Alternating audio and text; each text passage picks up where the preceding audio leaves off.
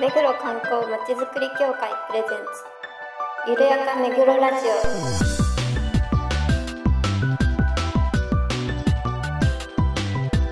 この番組は目黒に関することをゲストを交えてゆるやかにお届けする観光トークバラエティです。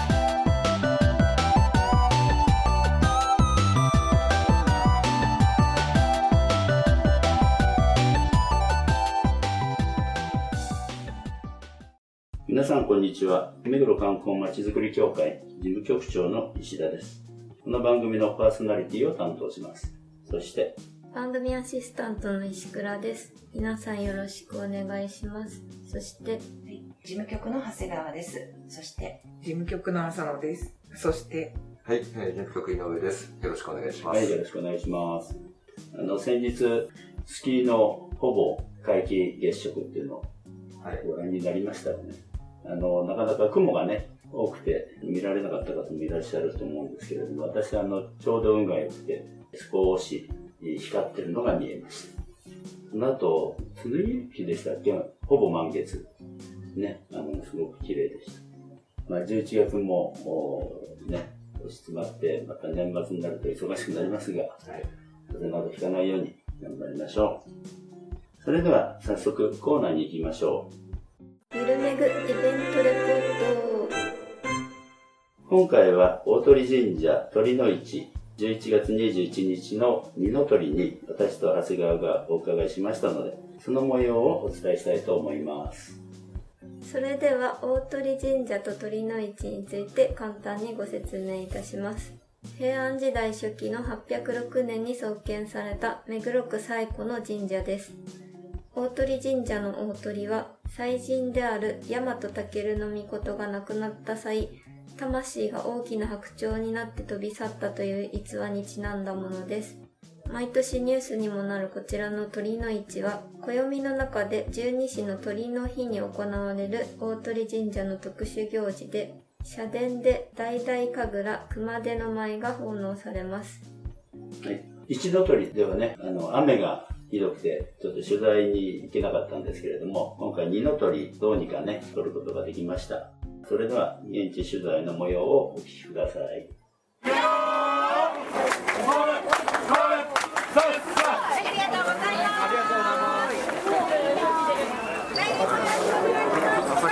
すごいにぎわいです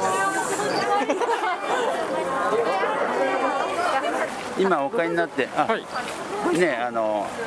3本締めやっていただいてますけど、毎年いらしてるんですか。そうですね、こちらの方に毎年。そうなんですか。どちらから。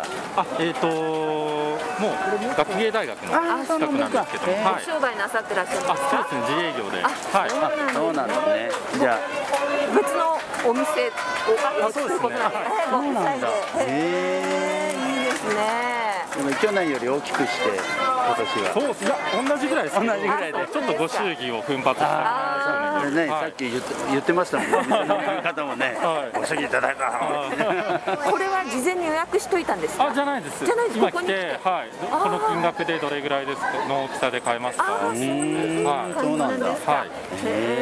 でもますますご商売がね、繁盛するとね、いいですよね。どうもすみません、突然お伺いしましてありがとうございます。ありがとうございます。ありがとうございます。なるほど。そういう。でも来てその場で見つけね、探すっていうのもあるんだね。普通サイズでだね。でも大きいですけどね。でも結構大きいよ、あれ50センチぐらいあるもんね。3万円です。3万。いや、もうちょいいってんじゃないかな。っていうご夫婦でそれぞれご商売やってる方にお聞きしました。学芸大学だそうです。すいません、突然お声掛けして、どちらからいらしたんですか。恵比寿の方です。そうなんですね、毎年来られてる。いや、今年初めて来ました。そうなんだ、何か興味があったんですか。友達から聞いてきました。なんだって。なんかこういうお祭りあるよっていうので来ました。本当。去年はなかったですからね。どうです？来てみて。なんかすごい明るくて綺麗だなと思って。賑やかだしね。はい、ワイワイしてて。出店もね、結構ずっと長い距離ありますけど、何か買ったりはしないんですか？あ、買いました。おお、何？たこ焼きか。熊手とかは。熊手買ってないです。買ってないの。はい、中見たのも。はい、ぐるっと一周見てきました。ね、高いのはね、一番大きいので10万円だって。あ、そんなにするんですか？うん、ね、久しぶりのなんかお祭りで活気がある感じですけどね。はい、まあ、どうです？来てみて。来てよかった？はい、来てよかったです。お祭り久しぶりなので。本当ですよね。ないから。大丈夫？じゃあどうもすいません。ありがとうございます。はい、ありがとうございました。女性2人で来ていた方にお話を伺いました。素敵なね、お着物でいらっしゃったんです。ごく目立ってるんで。いいね、インタビューしたいなと思って。ありがとうございます。今日はどちらから？今日はなんて言うんだろう。西麻布。家の場所ですか？いやいや、何区とか。ああ、港区から来ました。そうなんです。毎年いらっしゃる。去年も来ました。そうなんだ。ご商売されてるとかなんですか？あ、そうですそうです。彼が法人やってるんだ。まだ作ったばっかなんです。去年やったばかりなので。じゃあいよいよ熊手を買って、そうです。商売繁盛。ね、来年できたらもうありがたいです。今お買いに来たんですか？この後なんかちょっと見ようかな。いいですよね。あとやっぱりその出店っていうのがすごい久々なので、本当ですよね。テンションが上がります。すごい人で歩けないんです。そうですね。で一番大きい熊手を買った方がいて、見たらね、10万で。10万円で。どのくらい大きいんですか？俺ぐらい。そう。ちょっとお話を聞こうと思ってたんですけど、ちょっと重いから嫌だって言われて。持ってらんないから早く帰りたい。そうですね。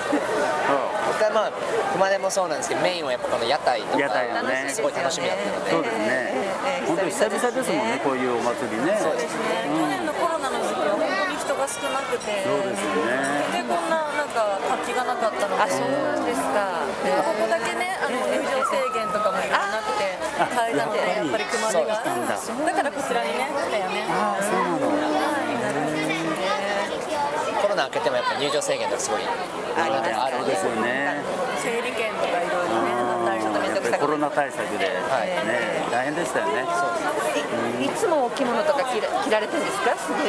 そうですね。そうなんですか。これ普段着なので、買いの口で帯揚げとかも何もしてないんですけど、半幅帯で。綺麗だなっていうね。ありがとうございます。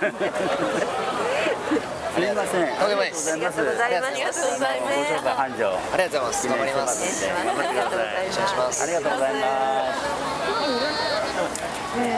す。すごい。素敵なカップルで。ね、カップル。港区から。大変賑やかでね、出店も30軒ほどですかね。ずっと歩道にずっとこう、規制中間の手前までですね、ずっと出てました。店によっては長い列もあって、長谷川さんもね、なんか試食して、きり山椒。ああ、はいはいはい。屋台の、なんか珍しいきり山椒っていうんですか、柔らかくて美味しかったですね。ちょっと買えなかったんですけど。いろんな、かぶってなかったかもしれないね。同じ店なかったかもしれない。全部違う種類のね、お店で、あそこ歩道が狭いのでね、もうスムーズには歩けないような人がたくさん来ていました。また境内では、熊手のお店が、1、2、3、4、6軒ぐらいですかね、出てまして、すごく人出があったところです。ご参拝される方も、歩道をずーっと並んで、100メートルぐらい、100メートルまで行かないか。20分ぐらい待った。ね、20分ぐらい待ちましたね、参拝するのに。すごい人出でした。浅野さんは何か思い出とかありますか？そうですね、私、相当前、10年以上前なんですけど、やっぱり鳥の市、大鳥神社行ったことあって、ああ、すごい、人がぎゅうぎゅう詰めで、賑やかだったんですけど、昨日雨の中行っていただいた中でもすごい声、音だけで、その、賑やかさがすごい伝わってきて、なんか久しぶりにこういうガヤガヤした活気をこう感じたなって思ったんですけども、インタビューを受けてくださった方々も久々に来ましたみたいなね、声が多かったですけど、井上さんは何かありますか？はい、まあ、インタビューの方たちが、まあ、3組いらっしゃいましたけど、周りがガヤガヤしてるっていうのもあるんでしょうけど、なんかやっぱり元気にお話いただいてるなっていう、そうですね、やっぱこういうイベントごととかやっぱ活気ってすごく大事なんだなっていうのを感じますね。今回のインタビュー2回目っていうかね、1回この 3組撮る前に3組も撮ったつもりだったんですけど、レコーダーのちょっとミスで撮れてなかったんですけど、お着物の方が、女性がね、結構いらっしゃいましたね。で、そのうち、まあ、今回残ってるのは一組ですけど、もうお一人、日本髪に着物っていう親子でね、いらして、その方は品川からとか言ってましたけど、お話伺ったんですけど、残念ながら撮ってませんでした。だから、お店ね、岡庭っていう世田谷のね、お店、の方に、出世頭にお話を聞いたんですけど、それもすいません、取れてなくて、本当にごめんなさい、岡庭さん、出したかったんですけど、残念でした。来年、またお聞きします。ちなみに、うちの熊手が見当たらないですけど。ああ、買おうと思ったんですよ。だけど、ここ飾っといて、埃まみれになるのもなんだかなと思って。そうですか。やめました。観光検定の募集中なので、ちょっと期待はしてたんですけど。それは残念です。来年、じゃあ、運が良ければ買って。そこは買ってくると言ってほしいです。あと、熊手の舞、まあ、撮影禁止ですし、なかなか行かないと見られないものだと思うんですけども、ご覧になってきた。はい、見てきました。それで社殿の、それこそお賽銭の前の扉っていうかガラス戸を開けて、見えるような形でやってるんですけど、なんていうんですかね、荘厳な感じで、白い装束で、烏帽子をかぶって、鈴を鳴らしながら、奉納してました。で、やっぱり熊手の舞っていう名前の通り、熊手をこう、納めるっていうか、なんだろう、最初、こう、神棚ですかね、一番前にこう飾ってあったのを持ってきて、それを持ってこう、舞を奉納する。で、最後にそれもまた収める。で、熊手も、私最初持ってきたときは、弓かなと思ったぐらい長くて、そんなような熊手でしたね。なんか大和武のことが、こう、日攻めにあったときに、熊手を使ってそれを防いだということで、そういう伝説が。火災予防というか、なんですか？そう、なんか、防火壁じゃないけど、なんかね。まあそういうご利益と、あとはその、なんですか、こう、幸せとか利益をかき集めるっていうのが。福をかき集めるっていうことだそうですね。なんかこう、二つの意味があるんですね。そう、これ、入れなくてもいいんですけど、大和武の御事って今、うちでは言ってるんですけど、大和武っていう言い方もあるみたいですね。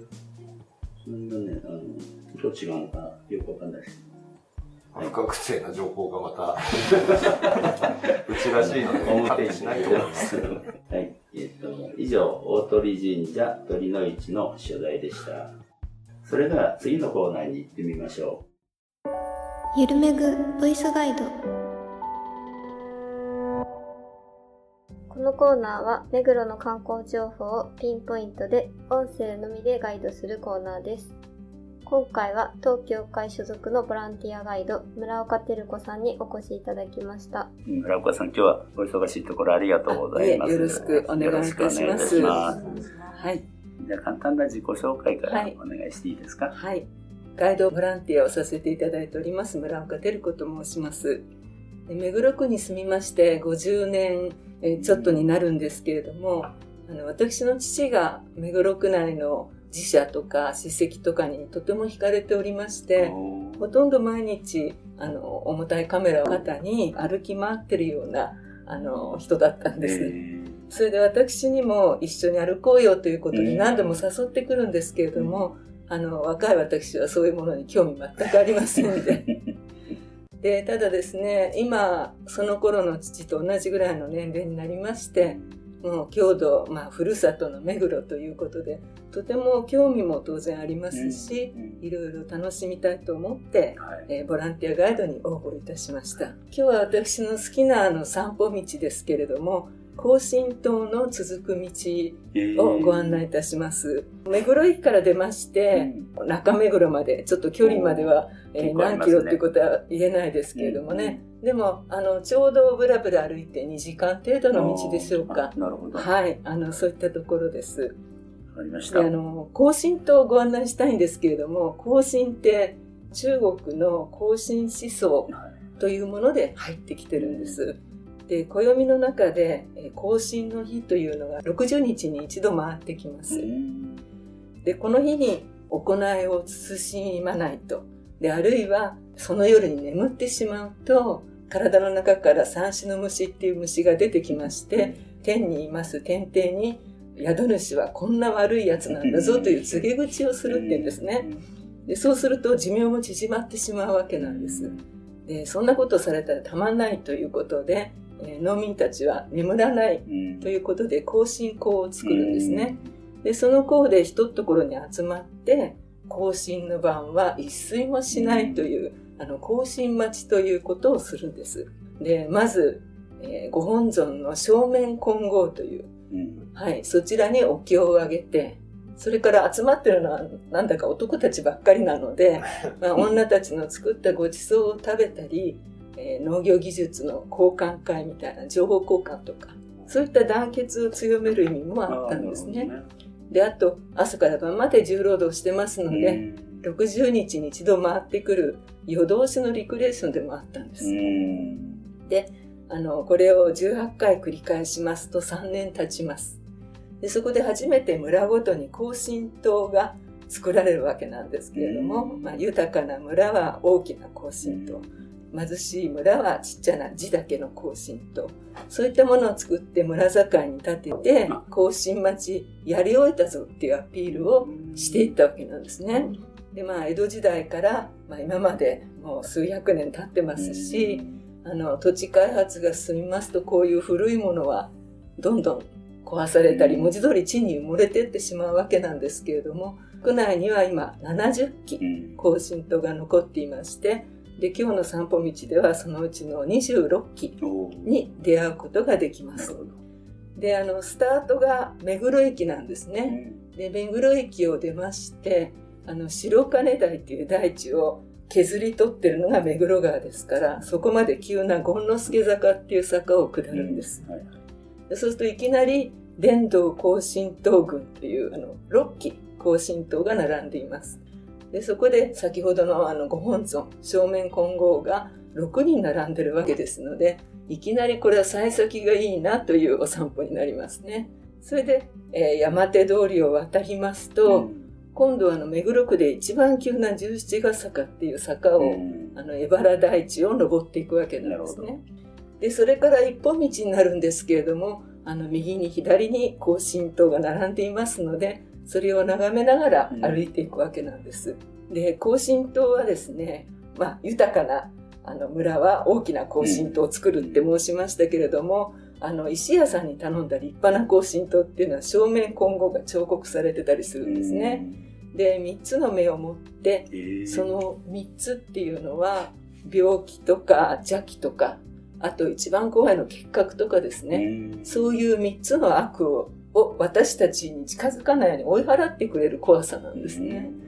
で、それが頭の上にドクロを乗っけたり、手に人の首を持っていたり、合掌もしてますし、手は6本あるわけなんですけれども、そういった恐ろしい姿をして悪いものから私たちを守ってくれています。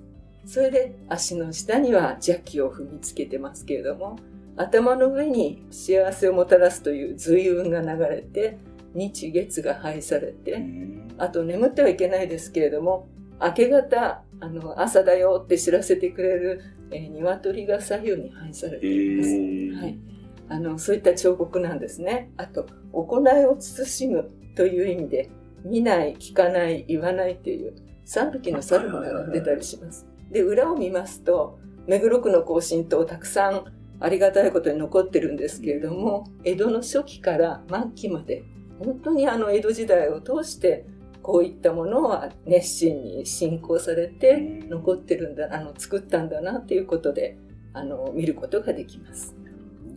で、この一本道をたどっていきますと、浄土宗祐天寺に着きます。で、祐天寺の横を通りながら、中目黒の駅はすぐ近くなんです。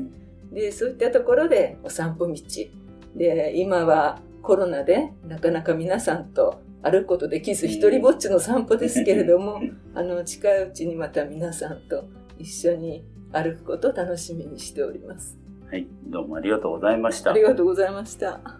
今回のボイスガードは村岡さんでした。どうもありがとうございました。今後ともよろしくお願いいたします。大鳥神社の二の鳥の取材と、それから、ボイスガイド、村岡さんにお願いしました。お聞きになってていかがでしたでしょうか。石倉さんの何か感想はありますか。